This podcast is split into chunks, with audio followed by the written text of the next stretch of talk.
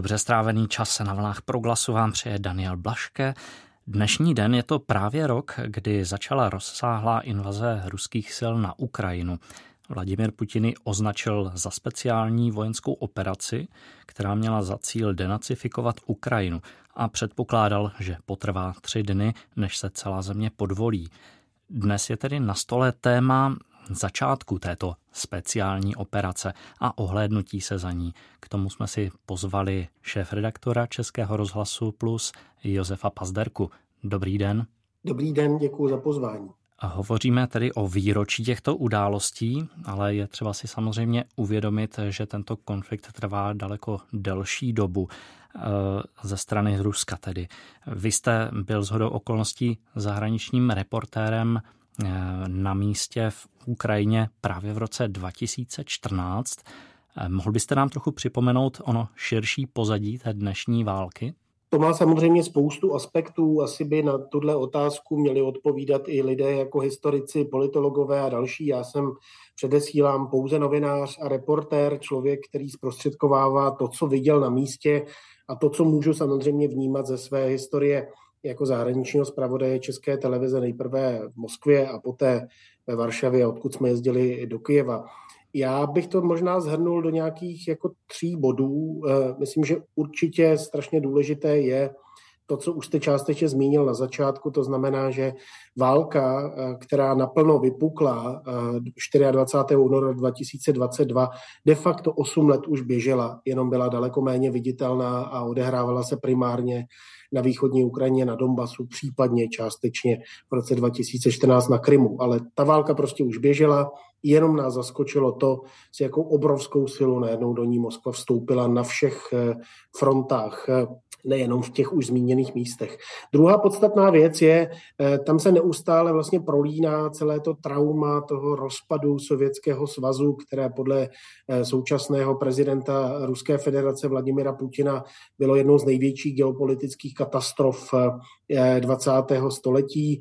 To souvisí prostě s pocitem, který reprezentuje nejenom Vladimir Putin, ale ta, ta současná kremelská elita a také bohužel velké části ruského obyvatelstva, že Ukrajina není samostatný stát. Že to je takový jako přívěsek, který sice tak trošku jako koketuje s nějakým odlišným jazykem a odlišnou kulturou, ale de facto jde o součást ruské kultury, rus, rus, ruského světa. A na tom samozřejmě jako souvisí i ta třetí věc, že eh, jako, jak už bylo řečeno, eh, ta pozice někdejší Sovětského svazu jako supervelmoci, kterou se snažil Vladimir Putin Rusku vrátit, ta souvisí prostě i s dobýváním území, ovládáním území. A eh, pro Vladimira Putina vždycky ta Ukrajina byla velmi citlivá záležitost. Skutečně Ukrajinu nepovažovali za samostatný stát, konec konců napsal to i v nedávném eseji, který zveřejnil a, a s tím souvisela tedy ta už zmíněná invaze 24. února 2022, kdy po podle vysvětlení a racionále eh, kremelské elity eh, Rusko vstupuje na Ukrajinu, aby ji ochránilo a aby zamezilo případnému útoku Západu, Severoatlantické aliance, kohokoliv dalšího na samotné Rusko. Takhle to vypadalo z ruského pohledu, takhle jsem to i vnímal v tom terénu. Mhm. Když jste říkal, že eh, vlastně vnímal Vladimir Putin Ukrajinu jako někdo, kdo není samostatný stát, patrně ji považoval skutečně za nějakou rozdrobenou entitu. Eh, řekněme zjednodušeně řečeno, je to tedy velká země, ten západní, eh, ta západní část, která spíš inklinuje k západu, a ta, řekněme, proruská východní. Jak to, že mu to nevyšlo, tento kalkul? Nestalo se, že vlastně se ta země trochu sjednotila tím útokem? Ona se jednoznačně sjednotila. Myslím, že to bylo největší překvapení nejenom pro Vladimira Putina, ale pro ty další kremelské špičky, pro ruskou armádu, vlastně pro všechny. Jenom k původní té otázce.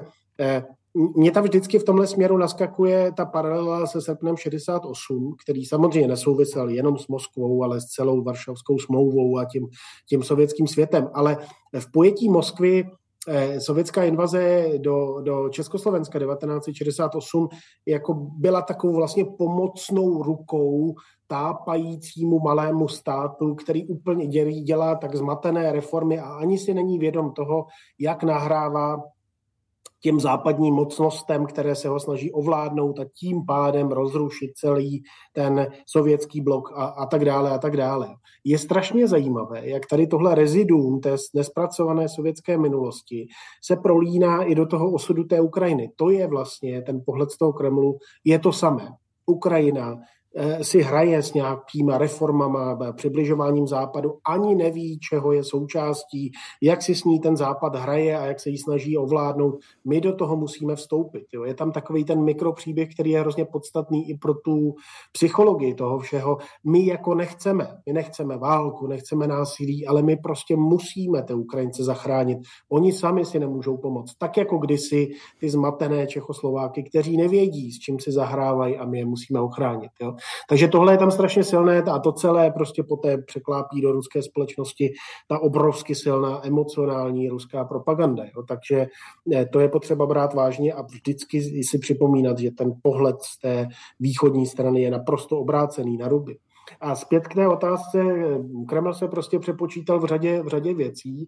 Já, když jsem jako reportér jezdil na Krym a na východ eh, Ukrajiny eh, v tom roce 2014, eh, tak jsem vnímal, že třeba Krym byl jako hodně orientovaný pro Rusky, že tam samozřejmě taky ty nálady zdaleka nebyly tak jednoznačné, jak to potom Kreml prezentoval, ale prostě byla tam vytvořená nálada, kdy ti lidé vnímali to připojení k Rusku jako něco, co, co je klidně možné.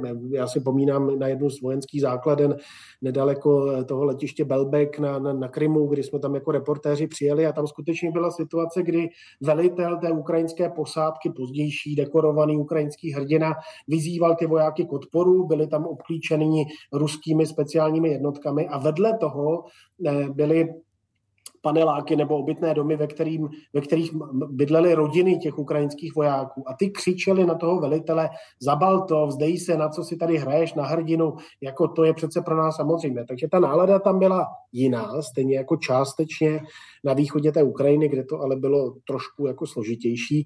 No a myslím si, že Kreml tyhle věci podcenil, že mu je samozřejmě podsouval taky ten někdejší ukrajinský prezident Janukovič, který uprchl do do Ruska a prezentoval se jako naprosto samozřejmá náhrada za to současné ukrajinské vedení. Prostě všechny ty věci podtržené velikánskou korupcí, nedorazy v té, v té ruské byrokracii vedly k tomu, že jak Vladimir Putin, tak celá ta elita sami sobě sugerovali eh, přesvědčení, že jenom vstoupí na Ukrajinu, tak je tam budou vítat eh, chlebem a solí a květinami a všichni budou nadšení a za tři dny Ukrajina padne. Přepočítali se a myslím si, že to také ukazuje tu slabinu toho, jak nedokonalé eh, Kreml o, o, o těch procesech na Ukrajině měl informace.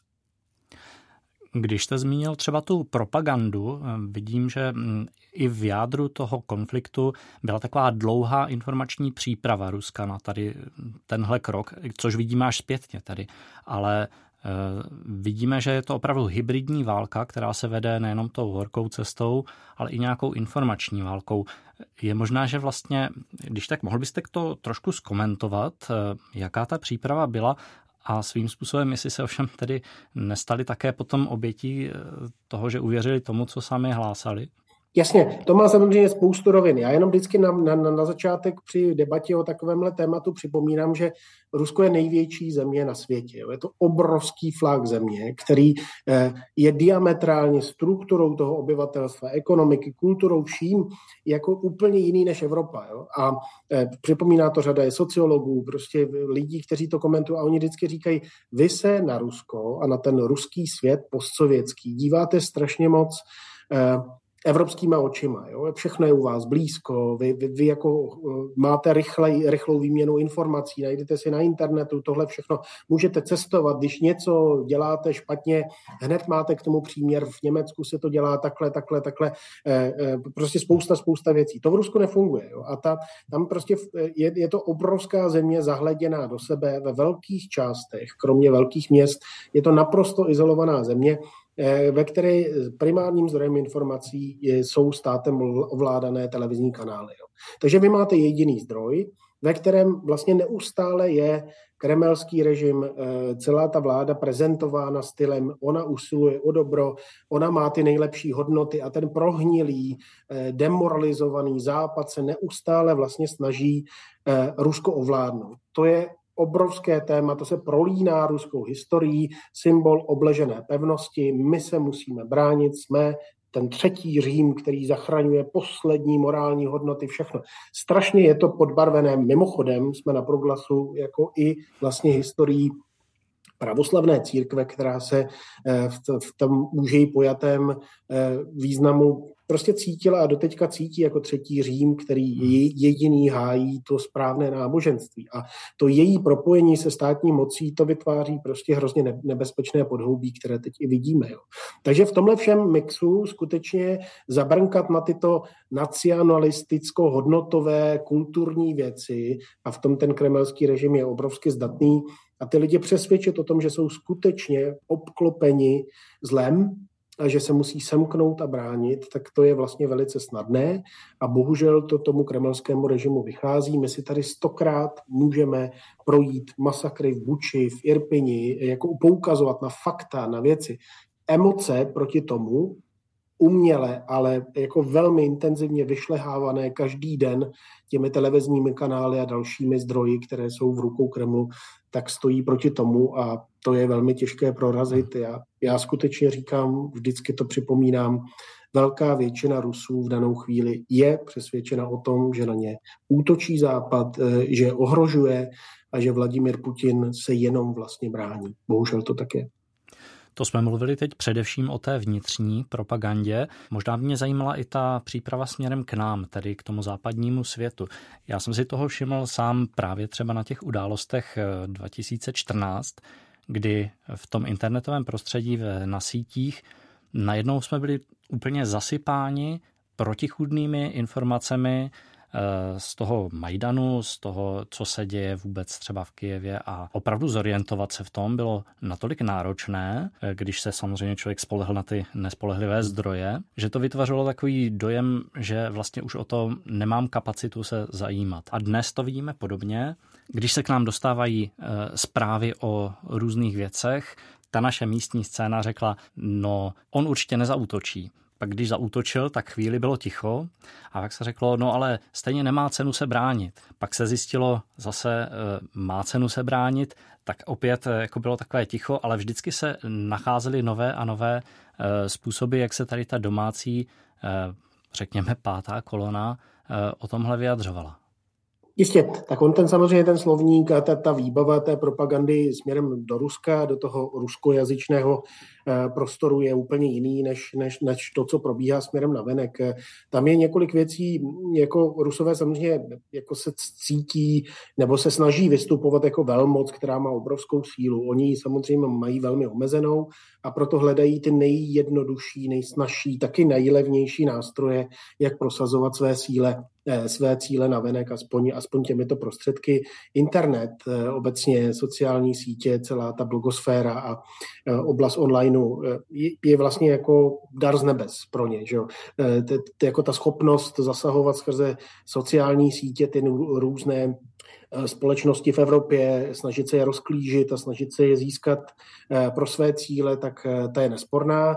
Já vždycky připomínám na začátku, že Rusko se tou dezinformační scénou směrem na venek zdaleka nesnaží lidi přesvědčit o tom, že ono má pravdu, že je jako jediné správné a tak dále.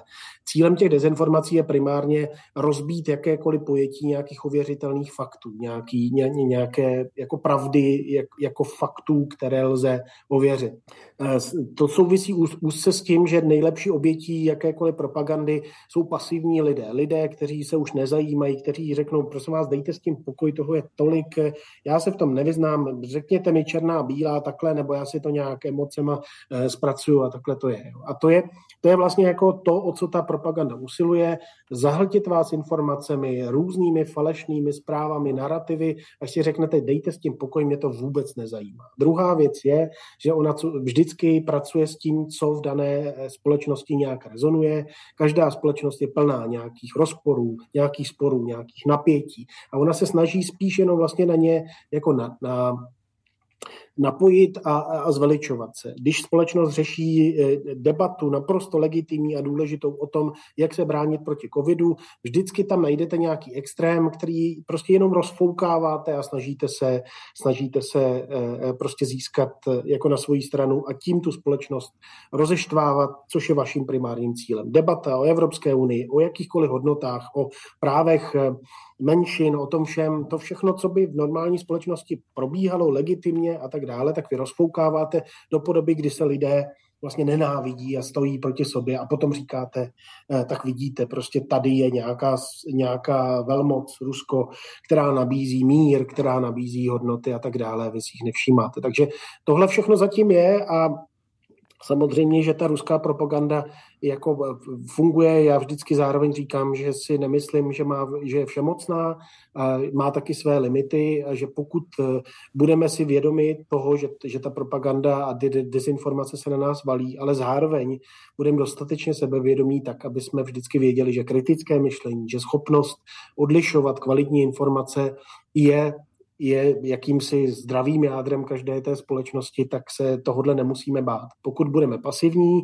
pokud se zatlačíme do té defenzivní roli, pokud se budeme bát více než je zdrávo, no tak logicky všechny tyhle věci útočící primárně na emoce, které vypínají mozek, eh, tak budou mít potom tu sílu, kterou, kterou jim přisuzujeme.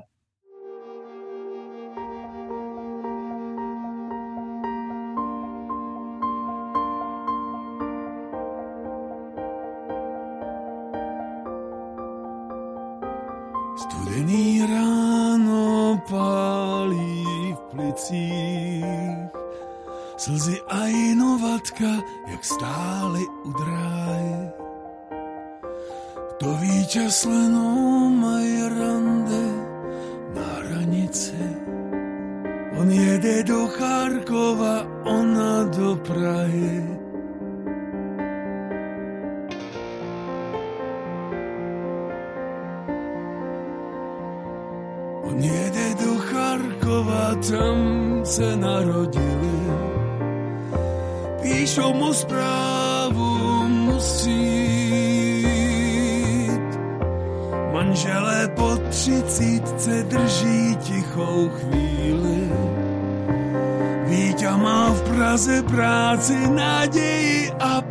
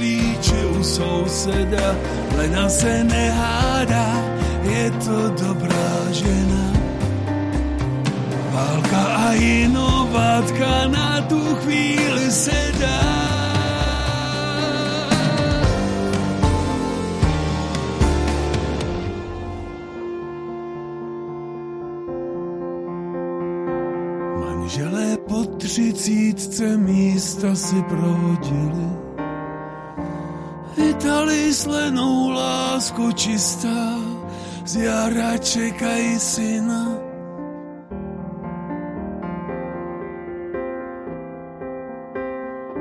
Válka a inovatka se dá na tu chvíli, za bílým kopcem lásko sladká dýchá. Na proglasu hovoříme se šéf-redaktorem Českého rozhlasu Plus Josefem Pazderkou. Na stole je téma Rok války na Ukrajině. Přesně před rokem tedy došlo k útoku na Ukrajinu. Ze všech stran se valila veliká materiální i lidská převaha. Jak to, že tedy vlastně Kiev nepadl hnedka v prvních dnech, jak se předpokládalo? No, to má samozřejmě eh, jako spoustu aspektů. Určitě bych, by vám to daleko lépe a profesionálně vyložili eh, vojenčtí strategové a analytici, kteří dneska zkoumají eh, rok poté, co se vlastně na té frontě stalo. Určitě myslím, že Kreml měl špatné vstupní informace o tom, jak silný bude, bude ukrajinský odpor. Měl velmi špatné informace o tom, jak také Ukrajinci byli schopni i při té jejich převaze myslím, ruské eh, přeskupit ty síly a aktivně čelit tomuto, tomuto eh, to, této přesile. Třetí věc je, že úplně podcenili nálady v té společnosti, která se postavila za, za ty bojující jednotky, což bylo novum. Opět připomínám, že na Krymu a v Donbasu tak, tomu tak úplně nebylo v roce 2014 ale ta země se za těch 8 let eh, dramaticky změnila. No a poslední věc, eh, ne, neméně podstatná, skutečně, eh, jako se, se jednalo i o nějaký skutečný a reálný stav ruské armády, která sice může mít početní převahu, ale teprve na bojišti a na tom bojišti dlouhém stovky kilometrů, protože ta hranice mezi Ruskem a Ukrajinou je zhruba 1300 kilometrů dlouhá, jestli se nepletu, a na tom se teprve samozřejmě ukazuje kvalita těch jednotek a ta podle všech dosavadních informací nazbíraných během roku je, je bídná. Eh, projevilo se staré sovětské velení, které prostě ne, není schopné operovat v menších jednotkách, eh, fungovat také na, na, na nižší úrovni, kdy se ti velitelé samostatně rozhodují. Všechno to neustále kopíruje ty sovětské vzory velkých bloků, kterým velí jeden velitel eh, a poté je pod nimi pasivní masa těch vykonavatelů. Eh, ukázalo se také, že přes všechny investice do ruské armády eh, ta korupce vyžrala spoustu, spoustu věcí a že ve skutečnosti zbraně, které měly být kvalitní a vybavení a další věci, že že ne, nedorazili na to místo, nebyli v, nebo v omezeném množství a spousta, spousta dalších aspektů, logistika nezvládnutá prostě eh, další a další věci, které nemyslím, že jsou nakonec podstatné úplně vyjmenovávat do detailu. Uh-huh. Jakou roli v tom třeba sehrál mm, Volodymyr Zelenský, ukrajinský prezident, který je asi takovou nejviditelnější mediální tváří tady toho konfliktu na ukrajinské straně? To má oba póly. Eh, na jedné straně je jasné, že Ukrajinci nejsou jenom Zelenský a že, že se tam skutečně za tou jeho ikonou, za, za, za tím nejviditelnějším obličejem eh, Ukrajiny v současnosti skrývá statečnost a schopnost rady dalších lidí, kteří třeba nejsou tak úplně vidět. Ale pravda je, že v těch kritických okamžicích ta osobnost konkrétní, eh, která vyšle správný signál, tak má obrovskou sílu. A myslím, že tohle eh, Zelenský jednoznačně prokázal, ta jeho slavná odpověď Američanů, kteří se ho snažili evakuovat z Kijeva, kdy říká, eh, nepotřebují eh, letadlo nebo nepotřebují odvoz, potřebují zbraně eh, nebo munici. Ta, ta už vstoupila legendárně jako do dějin. Zhroutily se tím veškeré předpoklady a plány Kremlu, kdy, kdy oni předpokládali, že podobně jako zelenského předchůdce někdejší eh, Janukovič eh, prchne ze země a že tím pádem i demoralizuje ten ukrajinský odpor, tak Zelenský zůstal v Kijevě, dokonce začal být velmi aktivní i v těch signálech k ukrajinské společnosti. Videa, posty, prostě signály ve smyslu braňte se, stůjme, táhněme za jeden pro vás, tak to všechno způsobilo, že ten ukrajinský odpor, který také byl podložený reformami na tom bojišti v armádě, eh, že byl nakonec úspěšný a já k tomu jenom připomínám, že Ukrajinci tím překvapili nejenom sebe a nejenom Rusy, ale velmi překvapili také eh, eh, třeba americkou rozvědku, která prostě předpokládala, že Ukrajinci i, při, i poté, kdy se začnou aktivně bránit, že padnou v řádu pár, pár týdnů. A to, to, že se to nestalo, je skutečně kredit jak Zelenského, tak ale řady dalších jeho spolupracovníků a konec konců primárně ukrajinských vojáků na frontě, kteří to vybojovali. Vladimír Putin a jeho tady vláda vlastně i zakázala o tomto konfliktu mluvit jako o válce. Důsledně se tomu vyhýbali, dokonce nějak postihovali třeba novináře, kteří by takto o něm mluvili. Je to takový pro mě symbol, že ta eh, válka je po mnoha věcech opravdu zvláštní, speciální, že nás také překvapila v řadě aspektů. Eh, co byste tady v tomhle vypíchl? Čím je tato válka zvláštní? No já bych hlavně předeslal, že v Rusku se nikdy do posud dokonce je zakázané mluvit o válce. Jo. Je to speciální vojenská operace, která má podtrhovat to, že, že se jedná o jakousi protiteroristickou denacifikační operaci, která není válkou, že Rusko nechce Ukrajince zabíjet a nechce prostě ničit města a tak dále, ale musí je zbavit těch nacistů, fašistů, teroristů a, a, a tak dále a tak dále. Dosaďte si tam kohokoliv dalšího. To samozřejmě jako souvisí potom s tím, že, že e, jako ta společnost jako celek e, se podle toho utváří. E, oni samozřejmě, Rusové se snažili do toho do toho nějak vstoupit, ale ono to prostě probíhá na nějakých vlnách. Já když jsem v Rusku poprvé byl, já jsem vlastně byl v Moskvě v momentě, kdy Vladimir Putin nastupoval, stal se novým prezidentem, nejprve dočasným, poté byl, poté byl jako premiér, poté byl zvolen. Eh, tak on symbolizoval určitou naději, určitou jako změnu po, těch, eh, po té éře Borise Jelcina, který byl eh, opilý, starý, už neschopný, byl vnímán jako taky ovládaný oligarchy a tak dále. A jenom připomenu, že v té době Vladimír Putin a jeho nejbližší lidé mluvili o spolupráci s Evropou, spolu se, se Západem. Z dnešního pohledu je neuvěřitelné, že tenkrát se reálně skloňovalo, kdy Rusko vstoupí do Severoatlantické aliance nebo do Evropské unie.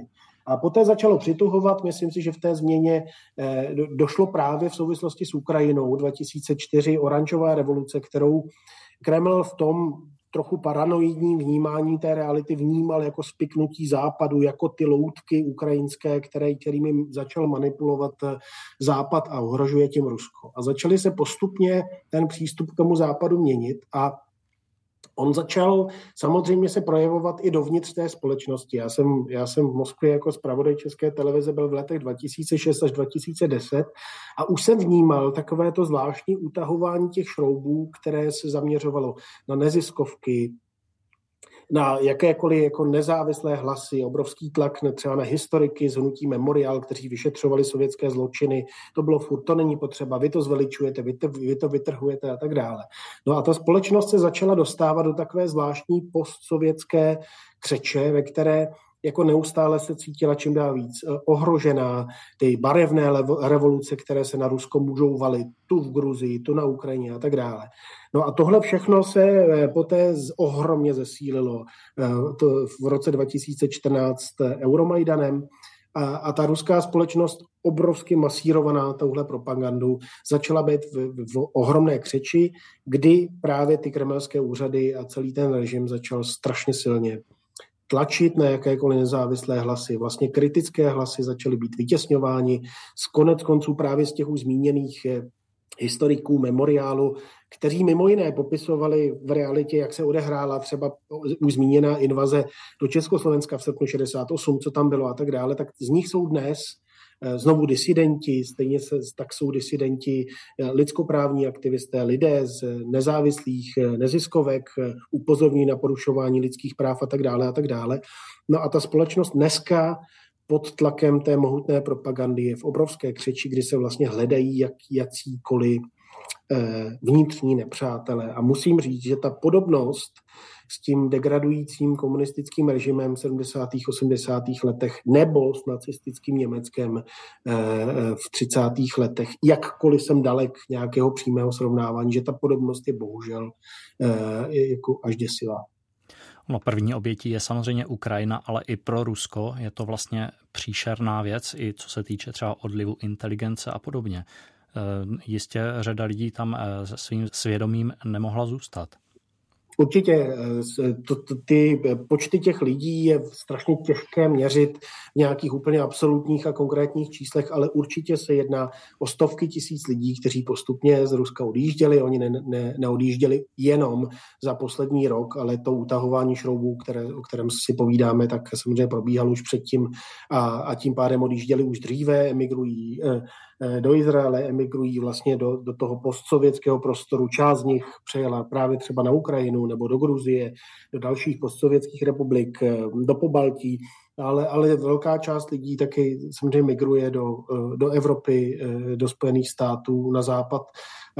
A Rusko tím přichází o vlastně tu kriticky myslící inteligenci, která, která by celou tu společnost i když bychom třeba úplně škrtli jakoukoliv politiku a geopolitiku, tak prostě poháněla ku předu inovacemi, jako schopností myslet eh, jinak než v zaběhaných škatulejích. Eh, opět připomínám celou tu nespracovanou sovětskou minulost, která samozřejmě eh, jako se projevuje i v obrovské byrokracii a strnulosti všech těch věcí. To všechno už má nyní na Rusko obrovský negativní vliv a bude ho mít čím dál horší. A tím už vůbec vynechávám i ekonomické dopady celé té války na Ukrajině, vyčerpání té země, sankce, které sice nejsou tak viditelné, ale které, které mají velkou sílu a které budou mít eh, poměrně nějčivý dopad na, na ruskou ekonomiku.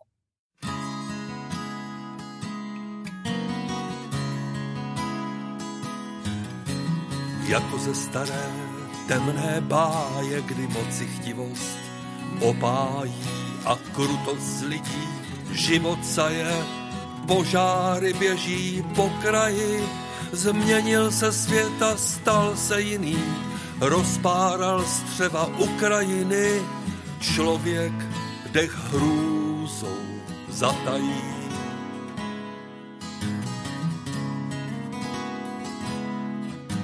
Zase se hordy krajem ženou, zemi pro svého vůdce krást a lidem z očí slzy kanou. Dnešek je smrt a zítřek past. Náš svět teď bezmocně civí vzdal Ukrajinu. Dnes se diví hrdinství, boj rodina vlast.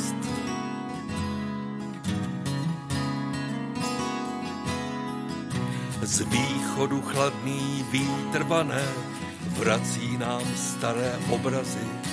V ulicích tanky, oheň plané, bezmoc člověka zamrazí. Temno je zpět s ruskými stíny, však bomby, kulky v polích miny hrdého člověka nesrazí.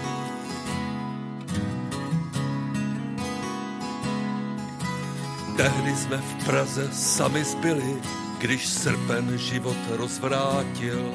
Však Kiev má k svobodě vůli a tuto vůli ubránil svobodu svou, svobodu naši. Zbabělý Putin je teď v kaši, hlupák, co hrdinství podcenil.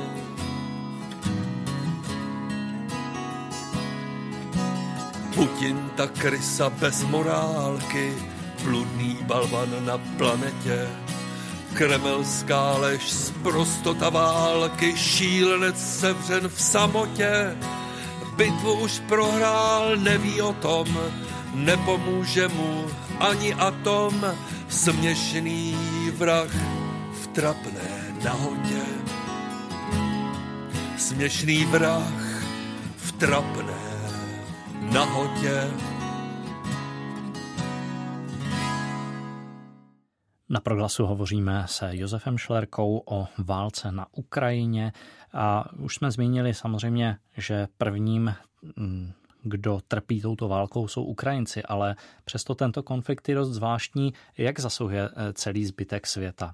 Dá se říct asi na různých úrovních. Určitě tak vemte si jenom jako českou společnost. Myslím si, že my jsme si taky s tou válkou zažili docela jako závažné věci, kromě toho bezprostředního pocitu ohrožení a, a připomenutí si, že ta válka a konflikt e, jsou relativně blízko a že nejsme v úplném bezpečí, že bychom měli taky investovat do vlastní obrany a myslet na ní a uvědomit si, co znamená třeba členství v Evropské unii, nehledě na Severoatlantickou alianci, ale mně se vždycky líbí i, i ty dopady, a řekl bych, že ne, neméně podstatné jsou ty dopady eh, na celou společnost. Myslím si, že eh, to takzvané pomyslné repete, které jsme udělali s přijetím obrovského počtu ukrajinských eh, uprchlíků jako to repete za odmítání kohokoliv v případě eh, krize v Sýrii, tak to je pro mě obrovský pozitivní signál, jak štědrá a jak střícná dokáže být česká společnost.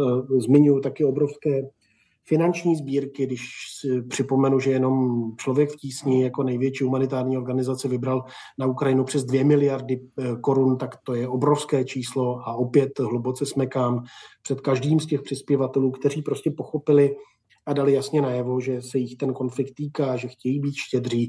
Vidím řadu konkrétních příkladů, naprosto příkladné integrace, přijetí lidí. Eh, lidé ubytovali ukrajinské matky s dětmi ve svých příbytcích, v jakýchkoliv prostorách, aktivně jim našli ubytování, postarali se o ně. Do teďka, vlastně tam mají ty kontakty, takže tohle všechno nás proměňuje a myslím, že nás proměňuje správným směrem eh, a myslím si, že eh, jako neméně podstatným a strašně důležitým signálem je i evropská jednota, která zaskočila a jednak potěšila Ukrajince, myslím, že velmi nepotěšila právě Kreml, který sázel na rozdělení Evropy, strach z války, strach z jakéhokoliv diskomfortu, zdražení a, a energií a čehokoliv dalšího a že byl nemile překvapen, že tohle Evropa je ochotná podstoupit, protože si je vědoma toho, že jde o něco podstatného, že nejde jenom o bezpečnost a budoucnost Ukrajiny, ale že se hraje i, i o bezpečnost a budoucnost Evropy. Ukrajina je také obilnicí Evropy. Dnes už platí, že i vlastně obilnicí skoro celého světa. Eh, jak tady třeba tento aspekt eh, se projevil kvůli válce? Tam je samozřejmě to jeden z mnoha aspektů. Já jenom připomenu, že Ukrajina je taky eh, bohatá na nerostné suroviny, že, že má samozřejmě eh, mimo jiné třeba i zdroje plynu a, a, a dalších surovin, ale tohle všechno je součást po té, po té, jako té velké hry, kterou se snaží Rusko, Rusko hrát směrem k západu, blokovat jakýkoliv eh, ukrajinský export zemědělských produktů, ale i dalších surovin do Evropy a tím vlastně vytvářet tlak na západní, ale i třeba azijskou, africkou společnost, aby tlačila na uzavření nějakého míru, příměří eh, a tím pádem vlastně uhájení těch ruských územních zisků. Eh, tohle všechno na Ukrajinu samozřejmě dopadá. Já jsem mluvil s řadou českých podnikatelů, kteří se pohybují na Ukrajině a podnikají mimo jiné třeba v zemědělství a oni říkají, ano, vidíme i cílené ničení úrody, cílené bombardování za účelem eh, ohrozit logistiku a export eh, do zahraničí. To všechno je součást eh, války. Ona se neodehrává jenom napřímo na bojištích a při střetu vojáků, ale i právě v těchto sférách, kdy se snaží Rusové vyčerpat tu zemi ekonomicky, kdy se snaží třeba rozbít absolutně její energetickou uh, infrastrukturu a další věci a tím pádem vlastně vytvářet v té, v té společnosti napětí, tenzi a tím pádem i tlak třeba na nějaká dočasná řešení, která by byly, byla výhodná pro Kreml. Když mluvíte i o té energetické situaci, nabízí se trošičku otázka té jaderné bezpečnosti. Jednak eh, v souvislosti třeba s elektrárnou v Enerhodáru, ale třeba i s, těmi, s tím posledním vývojem, kdy ve svém eh, projevu Vladimir Putin nedávno mluvil o odstoupení od smlouvě o navyšování eh, balistických střel s nosící nukleární hlavice. Já nechci tato nebezpečí jakkoliv podceňovat. Jsem si vědom toho, že Rusko je jaderná velmoc, konec konců. Jenom připomenu, že Ukrajina byla až do roku 1994 druhou největší jadernou velmocí až do uh, toho uh, zmíněného roku 1994, kdy uzavřela Budapešské memorandum, vzdala se těch svých jaderných zbraní ve prospěch právě Ruska výměnou za garanci té, té teritoriální integrity a Eh, to samozřejmě se jí hrubě nevyplatilo, protože ty garance dneska garantované nejenom Ruskem, ale, ale i třeba za západními země, Velkou Británií, Spojenými státy neplatí eh, nebo jenom, jenom částečně. A, a tohle všechno samozřejmě hraje eh, jako do karet Kremlu. On hraje takovou zvláštní pokerovou hru se Západem, kdy vytahuje i tuhle jadernou kartu a všechno, ale to je prostě věc, která k tomu patří. Myslím si, že Západ v tomhle směru postupuje velmi, velmi zodpovědně, když si je vědom tohoto rizika a neustále vlastně vysílá k tomu Rusku signál, nikdo s vámi nechce bojovat, nikdo vás nechce ohrožovat, jediné, o co nám jde, je obnovit tu teritoriální integritu Ukrajiny, má na ní podle mezinárodního práva prav, právo. Eh, my chceme být garanty té, téhle ukrajinské nezávislosti, ale nechceme Rusko ohrožovat, tím pádem nestojíme o jakýkoliv konflikt s Ruskem, tím pádem už vůbec ne o nějaký jaderný. Dalším aspektem této války je její eh, veliká krutost, eh, která je možná na 21. století ještě něco, co bychom také možná nečekali, ať už se týká o hm, masovní bombardování civilních cílů, nebo také jednotlivé události, jako jsme zmínili třeba Buču a podobně.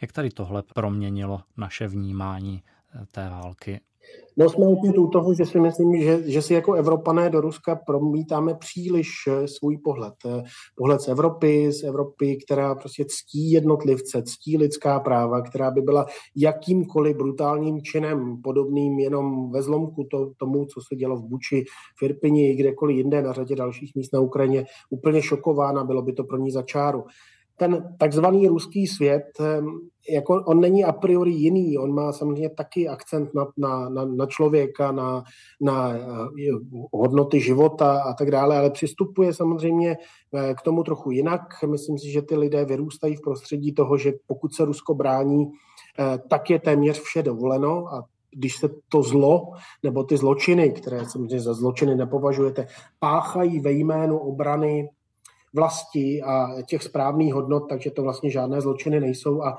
tohle je všechno jako promíseno samozřejmě s obrovskou korupcí a s, s taky degradací té společnosti. Ta společnost prostě je v určitém smyslu degenerovaná jako chudobou a různými jako ústrky a všemi těmihle věci.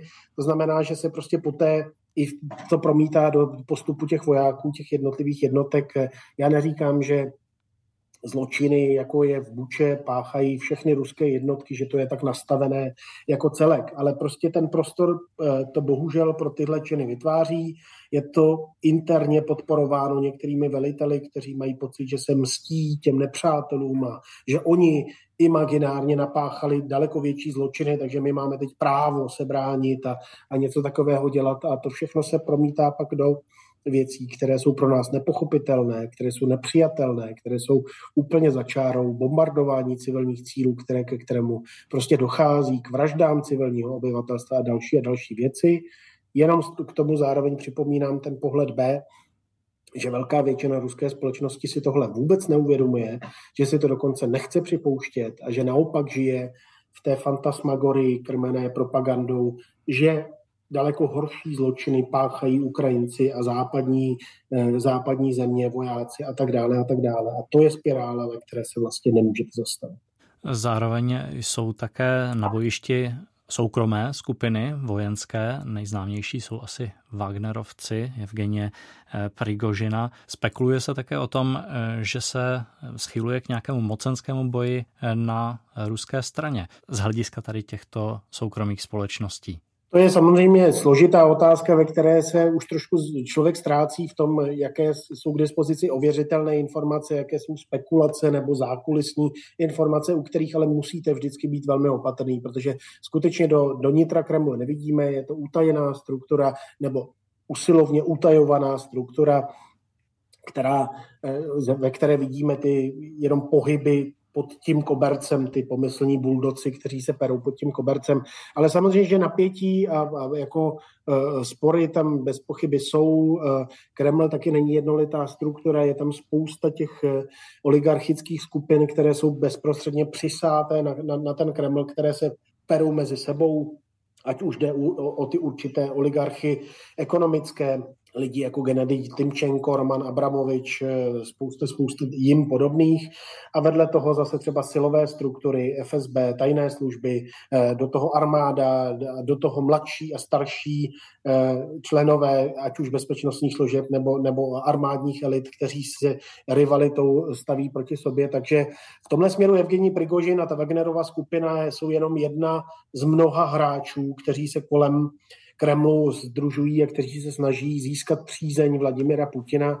Myslím, že vzestup té, té Wagnerovy skupiny a Evgenie Prigožina je úzce spojený s tím, že ta regulární ruská armáda pod velením Sergeje Šojgua jako ministra obrany eh, selhává na, na bojištích a že tím pádem ta Wagnerova skupina, což je de facto jako privátní financovaná armáda eh, tím Evgeniem Prigožinem, takže nabízí jakousi vhodnější alternativu. Ano, my pro vás eh, dobudeme ten Bachmut, který ty regulární jednotky nemohly dobít a poté vrhne všechny síly, včetně těch rekrutovaných vězňů a zločinců a dalších na to bojiště a bez ohledu na obrovské ztráty postupuje dál tak to jsou všechno jenom známky toho, jak, jak složitý ten, ten, ten organismus Kremlu vlastně je eh, a jak také složité je se v tom vyznat.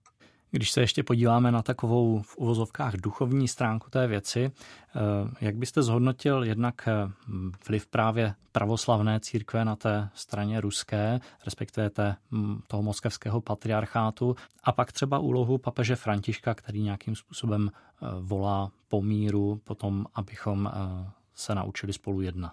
Já už jsem částečně tu eh, ruskou pravoslavnou církev zmínil. Bohužel je to pro mě jako velké zklamání. Myslím si, že ruské pravoslaví v danou chvíli a v tom, jako vidíme na území Ruské federace, je součástí problému. Ono, ono ať chce nebo nechce, samozřejmě mnoho vrstev na té, taky má spoustu proudů, ale v tom hlavním, nejviditelnějším proudu přes eh, moskevského patriarchu a další ty instituce eh, podporuje ruskou agresi vůči Ukrajině a vlastně ji natírá tím pojmem toho třetího Říma, který se brání jako poslední bašta těch správných hodnot nějaké agresi západů a těm silám zla, tam to skutečně nabírá i ten duchovní a náboženský aspekt obrany proti zlu a satanovi a Evropa je a západ jsou ten satan a velmi často se vytahují takové ty silné emocionální karty. Podívejte se, jak Evropa rozvrátila rodinu a ty správné hodnoty. Před několika dny eh, eh, Vladimir Putin zmiňoval v tom svém projevu také to, podívejte se, jak pedofilové vládnou Evropě a všechno, všechno. Tohle má samozřejmě to to podhoubí i náboženské a to mě velmi mrzí. Tím neříkám, že celé to pravoslaví, že všichni pravoslavní takhle smýšlejí, ale bohužel ten hlavní proud takovýhle je.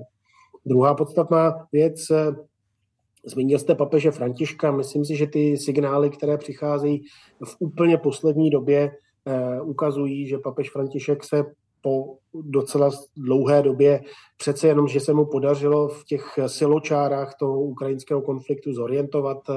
Přijal v listopadu eh, řecko-katolického patriarchu Ševčuka, kterého zná ještě, myslím, ukrajinského kterou zná ještě z Buenos Aires, eh, z Argentiny eh, a vyslal, napsal osobní dopis Ukrajincům a mluví o ruské agresi a tak dále.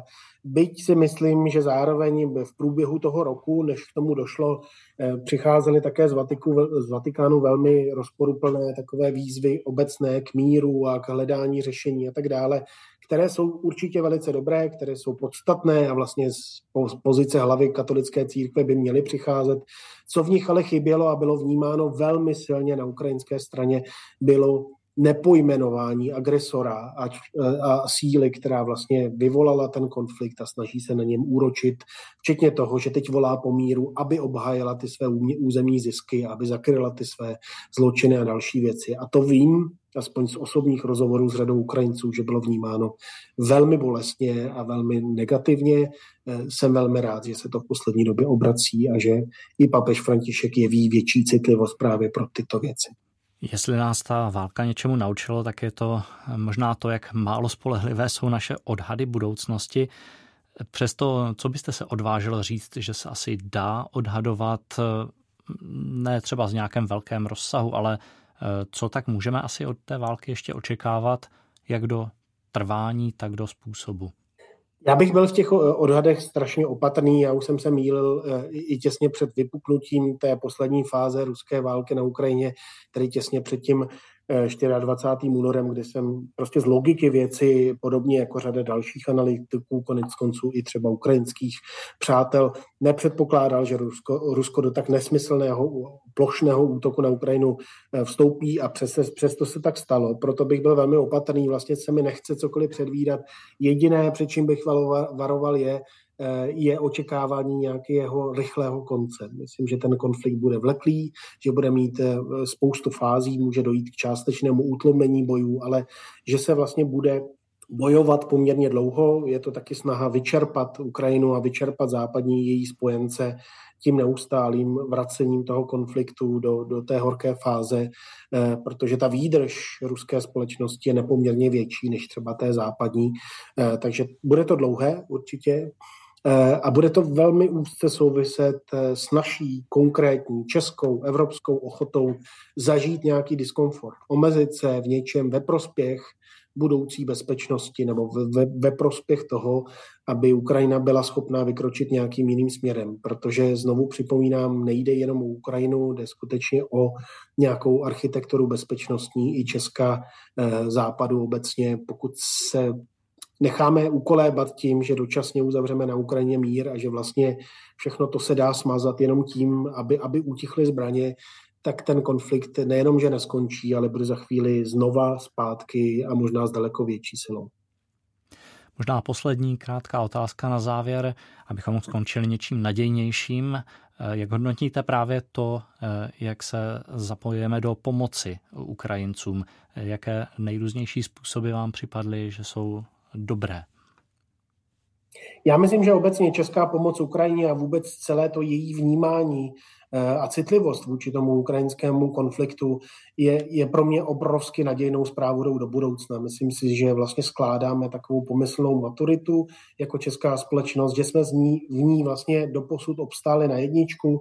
Strašně moc děkuji všem lidem, kteří nejsou vůči Ukrajině lhostejní a kteří projevili jakoukoliv formu solidarity a vždycky, jako v těchto případech to bývá, daleko více než o toho obdarovaného jde o toho dárce a o to, jak ho to vlastně celý ten čin proměňuje. Myslím si, že česká společnost eh, urazila za poslední rok obrovský kus cesty správným směrem, že si ověřila, že dokáže být eh, sociálně citlivá, že dokáže být štědrá, že dokáže být velkorysá, ale zároveň taky profesionální v té pomoci. Třeba, že ta pomoc proudící na Ukrajinu dává smysl, že je profesionálně prováděná, vedená, kontrolovaná, že to všechno jsou atributy společnosti, která si věří, která ví, že jí třeba čekají složité problémy, ale že si že, že prostě nepropadá malomyslnosti, nějaké pasivitě a že se k ním staví čelem. To je pro mě obrovský závdávek do budoucna, ať už půjde o Ukrajinu nebo o cokoliv jiného.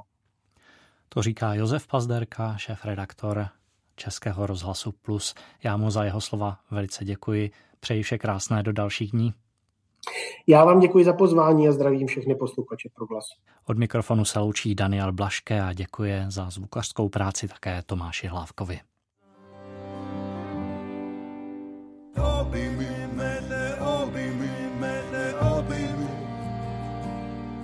tak lajno jej nepuskaj. Objmi mene, objmi